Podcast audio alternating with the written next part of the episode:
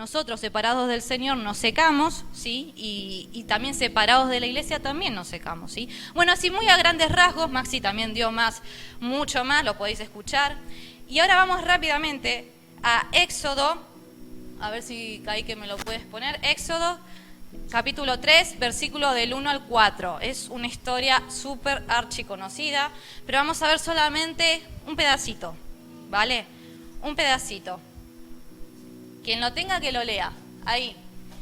Mira, aquí lo tenemos. Dice, apacentando Moisés las ovejas de Jetro, su suegro, sacerdote de Madián, llevó las ovejas a través del desierto y llegó hasta Oreb, monte de Dios. Y se apareció el ángel de Jehová en una llama de fuego en medio de una zarza.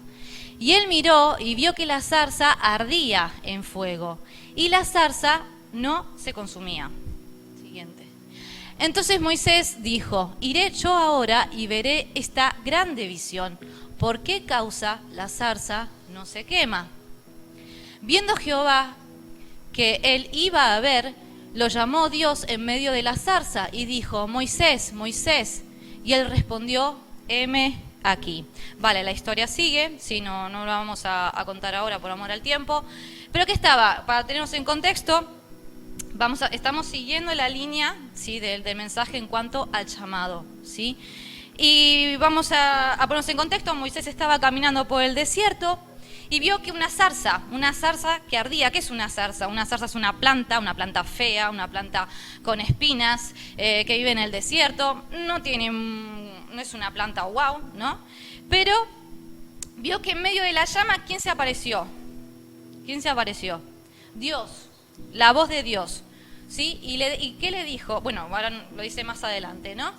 Que tenía que liberar a su pueblo, a Israel, ¿sí? Israel estaba, estaba siendo esclavo, ¿sí? De la mano de los egipcios y Moisés tenía que liberar a su pueblo. ¿Cuál es el gran misterio en esta parte, en estos versículos?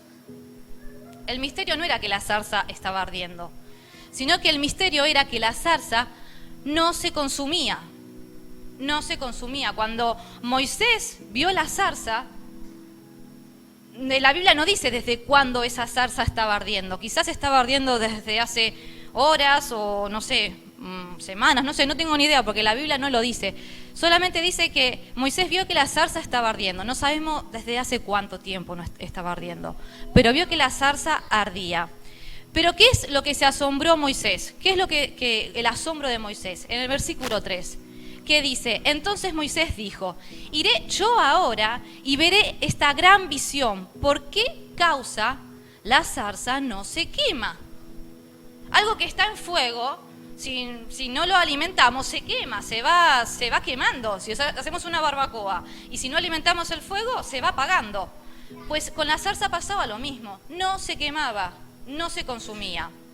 Y cuando yo leía esto, me venían a la cabeza personas, grandes predicadores, grandes predicadores de esta época y de otra época, como por ejemplo Billy Graham o Luis Palau o Charles Spurgeon, muchos, un par de siglos atrás, ¿no? Grandes predicadores que gastaron sus vidas por el Evangelio. Es decir, quizás tuvieron achaques físicamente, eh, como por ejemplo también bíblicamente si nos remontamos a, grandes evangelistas como el apóstol Pablo, ¿sí? el apóstol Pablo tuvo grandes achaques físicos, eh, estuvo en persecución, recibió azotes, eh, látigos, e, etcétera. O sea, su cuerpo quizás estaba consumiendo, y bíblicamente lo dice también, ¿no? Aquel aguijón también.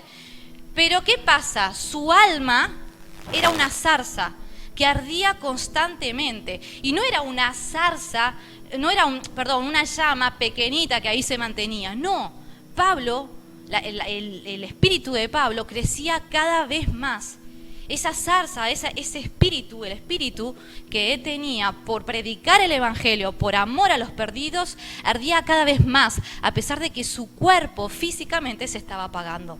Y, tenemos también otros, como, como, referencia también, Billy Graham, que murió, bueno, hace, hace poco, ¿no? Un hombre que ha gastado una vida bien gastada por el Evangelio, ¿no? Y bueno, podemos dar muchos ejemplos. Pero vamos a centrarnos ahora en Pablo. Me gusta centrarme en, personas de, la Biblia, ¿no? Eh, cuando Pablo lo llamó a su, a su llamamiento, ¿qué hizo Pablo? Obedeció inmediatamente, ¿no? Su espíritu, como decía, era una zarza, pero su físico se estaba apagando cada vez más, ¿no? Por las circunstancias. Vamos a verlo en Segunda de Corintios, vamos rapidito. Segunda de Corintios 11, capítulo 11, versículo 24 al 30. Segunda, de Corintios 11, 24 al 30. Ya está, ¿no? Gracias, Manu, que me señas. Dice, de los judíos, bueno, está, aquí estás poniendo un poco en contexto, ¿no? Dice, de los judíos cinco veces he recibido 40 azotes, menos uno. Sigamos. Tres veces he sido azotado con varas, una vez apedreado, tres veces he padecido naufragio, una noche y un día, y un día he estado como náufrago en alta mar. Todo esto le pasó a, a Pablo, ¿no? Dice, en caminos muchas veces en peligros de ríos, peligros de ladrones, peligros de minación, peligros de los gentiles, peligros en la ciudad, peligros en el desierto, peligros en el mar, peligros entre los falsos, que decía, ¿eh? Hermanos, que me paso rápido. En trabajo y fatiga, en muchos desvelos, en hambre y sed, en muchos ayunos, en frío y en desnudez. Y además de otras cosas, lo que sobre mí se agolpaba cada día, la preocupación por todas las iglesias. Esto es tremendo. Leí, ¿tú, te, diste cuenta todo lo que leímos anteriormente, todo lo que ha pasado? Y sin embargo, él, eh, al versículo anterior, ¿qué dice? La preocupación por todas las iglesias. Él encima estaba preocupado por las iglesias. Sigamos. ¿Quién enferma y yo no enfermo? ¿A quién se le hace tropezar y yo no, no me indigno? Sí, no me indigno. Si es necesario gloriarse, me gloriaré en lo que es mi debilidad. ¡Wow! Este hombre sí que las pasó canutas, por decirlo de alguna manera, ¿no? Las pasó heavy, físicamente. Pero su alma era una zarza, una zarza ardiendo, brillaba, cada vez su llama era cada vez más alta por amor a los perdidos, por amor a su iglesia. Pablo exhortaba, a pesar de que pasó todo esto, Pablo exhortaba, animaba, discipulaba, acompañaba a la iglesia. Y no solamente a la iglesia, a sus discípulos también, ¿no? Me viene a la cabeza ahora Timoteo, ¿no? Ese joven, cómo lo acompañó también. Entonces, ¿cómo puede ser? ¿Cómo puede ser un hombre que ha pasado por tanto sin embargo su alma, su espíritu estaba sediento por los perdidos. Y cuando leía esto yo estaba diciendo, ¿qué está pasando conmigo? Uno cuando predica, cuando está aquí enfrente, yo por lo menos, en las predicaciones, primero predico para mi vida. Porque si no predico para mi vida, soy una hipócrita. Entonces yo me preguntaba, ¿y qué está pasando conmigo? ¿Qué está pasando contigo, Romina? Mi espíritu, mi espíritu, yo, Romina, está ardiendo por los perdidos está ardiendo por mi llamado. Está ardiendo por alcanzar a los perdidos, por su obra aquí en la iglesia. Está ardiendo. ¿Cómo está mi espíritu? ¿Cómo está? ¿Está ardiendo como una zarza? En lo personal, muchos sabéis la situación de Sofía. Puedo decir que estoy ahora en una etapa de stand-by. Reposo significa, ¿no? En inglés, creo que es así. En stand-by realmente no tengo vida social, ni aquí en la iglesia ni fuera de la iglesia. Pero me estoy moviendo en otros ámbitos que antes no me movía. Gracias a lo, por todo lo que vino con Sofi, ¿no? Que doy gracias, ¿eh? Porque si no fuera por eso no estaría ahora en estos, en estos ambientes metida. Estoy metida más quizás en los hospitales que en los parques. Estoy metida en otro ambiente, en otro rollo, por decirlo de alguna manera. Entonces, si estoy metida, si Dios me está poniendo ahora en este ambiente, pues tendré que ser una zarza ardiendo en ese ambiente. Hace unos meses atrás, en el grupo de WhatsApp, compartimos de todo, ¿no? Bueno, se comparten recetas, pero también se comparten preocupaciones. Pero en ese, en ese grupo de WhatsApp se ha creado un vínculo tan fuerte tan fuerte, aunque yo no conozca personalmente a esas, a esas mamás, pero ha creado un vínculo tan fuerte y me siento tan querida, ¿por qué? Porque hay una empatía, hay algo que nos une en común, que es la enfermedad de nuestros hijos. Entonces sabemos empatizar. Y cuando, por ejemplo, pasa algo o quizás hago alguna pregunta, porque hay muchas que tienen ya varios años en esto y tienen más experiencia que yo, enseguida están pendientes. Romina, ¿cómo está Sofía? Aunque sea una chorrada lo que pregunte, ¿no? Pero están ahí pendientes, están ahí pendientes. Y hace unos meses atrás, una de las mamás estaban preocupadas y todos preguntando, ¿cómo está? ¿Cómo está? ¿Cómo sigue? Eh, y yo dije, bueno, aquí tengo que, tengo que, aunque sea, demostrar mi llama, ¿no? Le digo, mira, le digo a la mamá, yo creo en Dios. Le digo, yo creo en Dios. Le digo, voy a estar orando. Yo no sé si tú crees en Dios, pero yo sí. Digo, y voy a estar orando por él. Gracias, Romina, gracias, gracias. No me dijo si creía en Dios o no creía en Dios, pero yo le dije, yo creo en Dios y voy a orar para que pronto le baje. Y le bajó. Le bajó. Entonces, si Dios me está metiendo en este ámbito, si Dios me está metiendo en este ámbito, pues algo tengo que hacer, no me puedo quedar de brazos cruzados. Entonces es en el ámbito donde estoy ahora, pues mi alma, mi zarza tiene que arder en este, en este, en este ámbito, en el que nos tocó. Como decía Pablo, su vida se ha gastado por el Evangelio. Y la mía y la tuya se está gastando por el Evangelio. Se está gastando por servir en la iglesia. Estás acatando al llamado de Dios en tu vida, para lo que Dios te ha llamado en la iglesia, en su iglesia, en lo secular también. Estás hablando, estás en el supermercado. A ver, yo no tengo el don de evangelismo, ¿eh? Yo sé que aquí hay gente que le sale el don de evangelismo por los poros y habla de, Jesús y me encanta y me gustaría ser así, pero quizás tengo otro tipo de dones que no, que no tengo, que no soy de evangelista, ¿no? Tengo otro, quizás otro tipo de dones. Pero me encanta esa gente que está con una persona en el supermercado que no la conoce y ya le está hablando de Jesús. Me encanta. Digo, que qué facilidad. Yo soy tímida, de verdad que soy tímida. Pero bueno, cada uno tiene sus estrategias. Tú puedes predicar, nada te impide hablar del amor de Jesús si tuviste una experiencia real con Él. A mí me encanta predicar del, Evangelio, me encanta predicar acerca de Jesús, acerca de mi experiencia, cómo conocí yo a Jesús. Quizás es mi forma más, más, más sencilla, más práctica, en vez de sacar ahí un listado quizás de, versículos, ¿no? Pero es mi forma más sencilla para predicar, para alcanzar. Entonces, ¿qué está pasando con, la, con tu vida y con la mía? Está ardiendo, de verdad. Muchas veces, por experiencias, sobre todo los que llevamos unos cuantos anitos aquí en la iglesia, muchas veces podemos sentirnos quemados. ¿Cuántas veces escuchamos esa frase? Es que estoy quemada, Romina. Es que la iglesia me quemó. Tantos años sirviendo y la iglesia me quemó. Me quemó, me siento quemada. ¿Y por qué decimos esta frase, me siento quemado o quemada?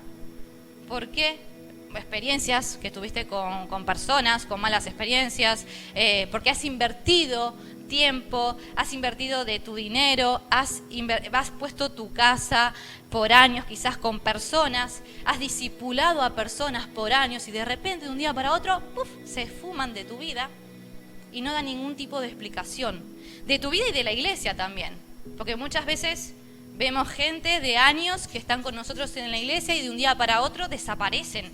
Y te queda ahí una herida. Decís, pero he invertido tanto en, este, esta persona, he invertido tanto, entonces, ¿sabes cuándo viene la parte de que te has, ¿sabes por qué dices que te has sentido quemado o quemada o que estás quemada? Porque quizás tus prioridades no estaban, no estaban en el lugar correcto. Cuando tú piensas que tú estás invirtiendo en una persona, primeramente no es por esa persona, no es por la necesidad de esa persona o por, lo, o por cómo es esa persona, sino tú, tú invirtiendo en esa persona por Cristo porque es a lo que estamos llamados, a ser discípulos.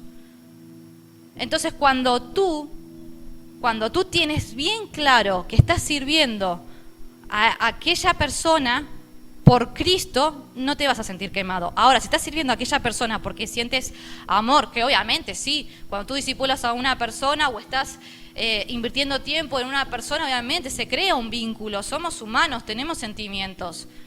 Pero tienes que tener claro, tú estás haciendo eso primeramente por el Señor, por el Señor. Entonces ahí no te vas a sentir quemado o quemada. Y es verdad que por momentos me he sentido quemada. Digo, basta, yo ya no quiero saber más nada. La gente es desagradecida, la gente eh, le importa tres, pimientos todo, Pero después he entendido, con los años, que yo lo, lo estoy haciendo o lo tengo que hacer para el Señor, no por la necesidad de esa persona. Ahí está el secreto de no sentirnos quemados o quemadas. Obviamente nos sentimos dolidos, pero si Jesús mismo fue traicionado por sus propios discípulos, por sus amigos, ¿cómo no voy a ser, cómo no voy a ser yo traicionada? ¿Qué soy, la Madre Teresa de Calcuta? No, no. A mí también me pasan esas cosas. Me pasan y me, seguramente me seguirán pasando. Pero el secreto está en que tengas bien claro que lo que estás haciendo es por el Señor, por su obra. Hay gente que mm, cuando dice que se siente quemada, su zarza se consume y solamente se siente un montón de cenizas. Quizás ahora mismo tú sientas que tu espíritu solamente es un, es un montón de cenizas. No, quizás no por experiencia con otras personas, quizás también porque estás pasando por problemas familiares, por enfermedades, eh, quizás porque estás pasando por un divorcio, una separación, por, no sé, por, por problemas con tus hijos, y eso también hace que nuestro espíritu se apague, que nuestra zarza empiece a menguar. ¿no? Empiece a apagarse. Si estás pasando por eso, si, estás, si te estás sintiendo que eres un, solamente un montón de cenizas, quiero que vayamos a, Gálatas 2.20. Aquí hay algo, aquí hay algo que, que, que nos habla para nosotros, que es para nosotros.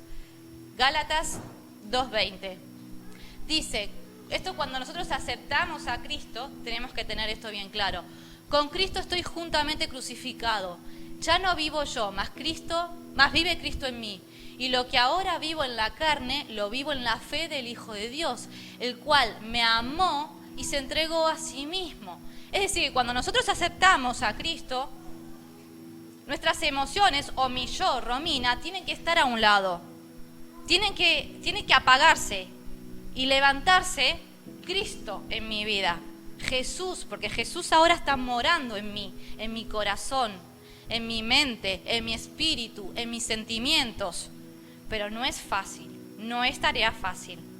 No es fácil cuando nos traicionan, no es fácil cuando pasamos por circunstancias, por experiencias difíciles. Muchas veces nuestro espíritu se apaga, pero si tenemos a Cristo, mi yo tiene que ser también crucificado la manera también de pensar que tengo, la manera de sentir, la manera en cómo enfocar las situaciones, los problemas.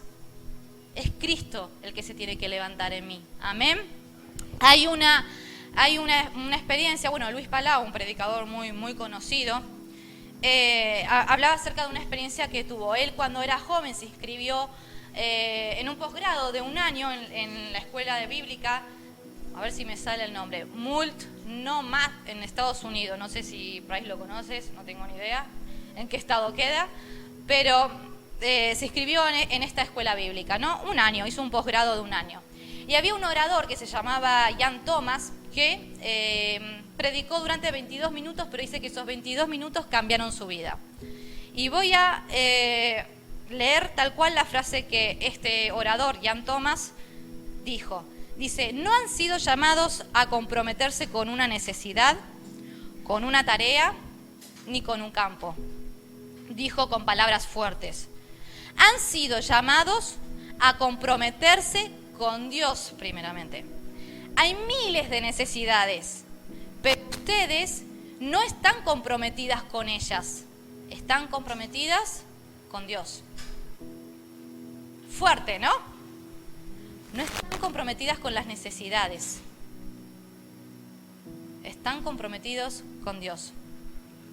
Y ahí es cuando yo digo, nuestro chip va a cambiar, no te vas a sentir ni quemado ni quemada si tienes bien claro esto. Nuestro llamamiento es con Dios.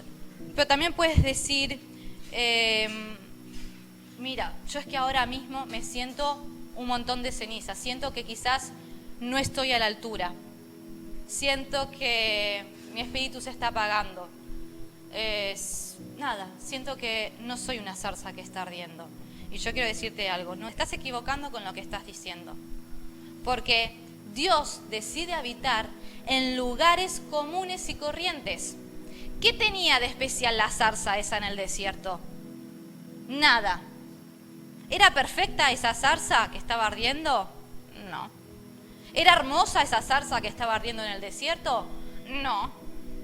Simplemente Dios decidió habitar en esa zarza. Entonces, cualquier arbusto estará bien siempre y cuando Dios esté en el arbusto. ¿Me entiendes lo que estoy diciendo? Cualquier arbusto estará bien siempre y cuando Dios esté en el arbusto. ¿Sabes una cosa? Dios desea más que tus dones o, tu, tu compromiso con la iglesia. ¿Sabes lo que desea más Dios? Dios te desea a ti y a mí, primeramente. Dios primero desea, te desea a ti y te desea y me desea a mí. Y después viene lo que es el compromiso con la iglesia, después viene tu trabajo, eh, aplicar tus dones aquí en la iglesia, pero primero Dios te desea a ti, me desea a mí, desea tener una relación junta, estrecha, genuina con el Señor, para que esa zarza arda. En el versículo 3, en, en, Éxodo, lo que estábamos leyendo, voy a leer la versión internacional que me encantó. Dice, así que pensó Moisés, qué increíble, voy a ver por qué no se consume esta zarza. ¿Por qué no se consume esta zarza? Pero me encanta la frase, me encanta la expresión de qué increíble. Qué increíble es que digan de ti, personas, qué increíble, mira cómo está Lenin, mira cómo está Pura, mira cómo está em, Manu, cómo sirve al Señor, con qué pasión, a pesar quizás de dificultades que estás pasando en sus vidas. Pero mira qué increíble, su llama siempre está ardiendo, su pasión por los perdidos siempre está ardiendo, su pasión por servir en la iglesia siempre está ardiendo, siempre está dispuesto a trabajar para el Señor. Qué increíble que digan eso. Mira, qué increíble, Romina. ¿No? A todos nos gustaría que esa frase, qué increíble en nuestras vidas, que nos digan los demás acerca de nosotros, ¿no? Muchas veces, los que, sobre todo los que llevamos años trabajando en la iglesia, eh, predicamos, muchas veces trabajamos, pero trabajamos con nuestras fuerzas y muchas veces podemos llegar a sentirnos cansados. ¿Pero por qué? Porque aplicamos nuestra fuerza en cambio de descansar en las presencias y en las promesas de Dios. Si nosotros descansamos en las promesas y en la presencia de Dios, todo va a ser más llevadero. Pero a veces hacemos o tocamos instrumentos o trabajamos, en, no sé, discipulado y muchas veces es como que nos sentimos cansados, ¿verdad? Bueno, físicamente nos puede pasar factura, pero a veces hay un cansancio en el alma, es decir, estoy ya cansado, ¿no? Pero porque entonces estás gastando tus fuerzas y no estás descansando en la paz que Dios nos da y en las promesas que Dios nos da. Él desea que vivas en paz, Él desea que vivas en poder, Él desea que vivas en victoria. Amén. Y ya, para terminar, quiero dejarte cinco puntos para recordar en cuanto a lo que hemos hablado. No sé, Manu, si puedes pasar a tocar. Solamente quiero dejarte cinco puntos. Deja de poner excusas al llamado al que Dios te está llamando. Como por ejemplo, excusas, no estoy a la altura, eh, estoy tomando mi tiempo, porque muchas veces también escuchamos eso, me estoy tomando mi tiempo. Deja de poner excusas. Deja de compararte también con otras personas que dices, mira la unción que tiene fulano, mira la unción que tiene Mengano. El poder de Dios eh, está acompañando, lo está acompañando por donde quiera que va. Yo quiero ser como esa persona. Pues quiero decirte algo, como leíamos antes, cualquier arbusto estará bien siempre y cuando Dios esté en el arbusto. ¿Qué tiene esa persona de especial que tú no tengas? Es que Dios está habitando en esa persona. Y quizás en tu vida o en mi vida Dios no esté. Y por eso quizás no haya esa manifestación. Deja de compararte, deja de poner excusa. Tú y yo tenemos el mismo acceso al poder, eh, al mismo poder, al mismo fuego que admiras en aquellas personas que tienes por alta estima. Tenemos el mismo acceso, pero tienes que hacer algo, comprométete con el Señor Primero tienes que dar un paso, comprométete con el Señor.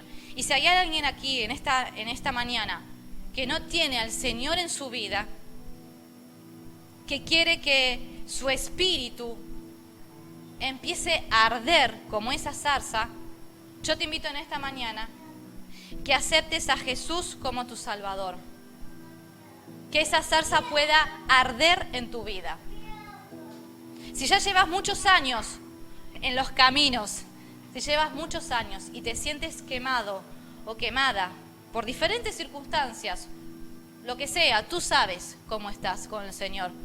Quiero invitarte también en esta mañana que puedas encontrar la paz, el poder, la victoria en Jesús. Deja de poner excusas. Deja de decir, no, es que me estoy tomando mi tiempo. No, porque tu tiempo es hoy. El mensaje de hoy se llama Arde hoy. Hoy empieza. Hoy tiene que empezar a arder tu llama. Hoy tiene que empezar a arder tu espíritu por el Señor. Si hay alguien esta mañana que quiere empezar a arder por el Señor, que quiere empezar a encontrar esa paz, aunque tu cuerpo físicamente esté machacado por problemas, por circunstancias, por enfermedades, por lo que sea, hoy es tiempo de que ardas. No te compares, no te compares, comprométete. Si, Dios, si, tú sientes que Dios te está llamando, escucha bien, si Dios siente que te está llamando para trabajar en su iglesia o en lo que sea, tú sabes a lo que Dios te está llamando, obedécelo. Escucha su voz, escucha su voz. Yo quiero invitarte, quiero invitarte en esta mañana a que primero reflexiones cómo está tu vida, cómo está tu zarza, cómo estás respondiendo al llamamiento de Dios. Que si es así, que realmente quieres cambiar tu vida, dar un cambio de sentido a tu vida, ya no quieres ser más un montón de cenizas, pues te invito a que pases hoy aquí y vamos a estar orando por ti. Si es la primera vez que escuchas un mensaje acerca de Dios y quieres recibir a Jesús en tu corazón, si sientes que no hay paz en tu vida, si estás en medio de ansiedad, de depresión o de cualquier cosa y necesitas un bálsamo a tu espíritu, a tu alma y quieres recibir a Jesús en tu corazón, te invito a que pases hoy. Que pases hoy y vamos a estar orando por ti. Y si ya eres un hijo de Dios, pero sientes que eres un montón de cenizas, pasa aquí y vamos a estar orando por ti. Tu unidad es arde hoy, empieza a arder hoy. Yo quiero estar, aquí en tu amor, aquí en tu amor. Enciendo un fuego en mi corazón, incontenible y sin control. Quiero más de ti. Quiero más Díselo de fuerte, Dios. fuerte. Yo quiero más de ti, Dios.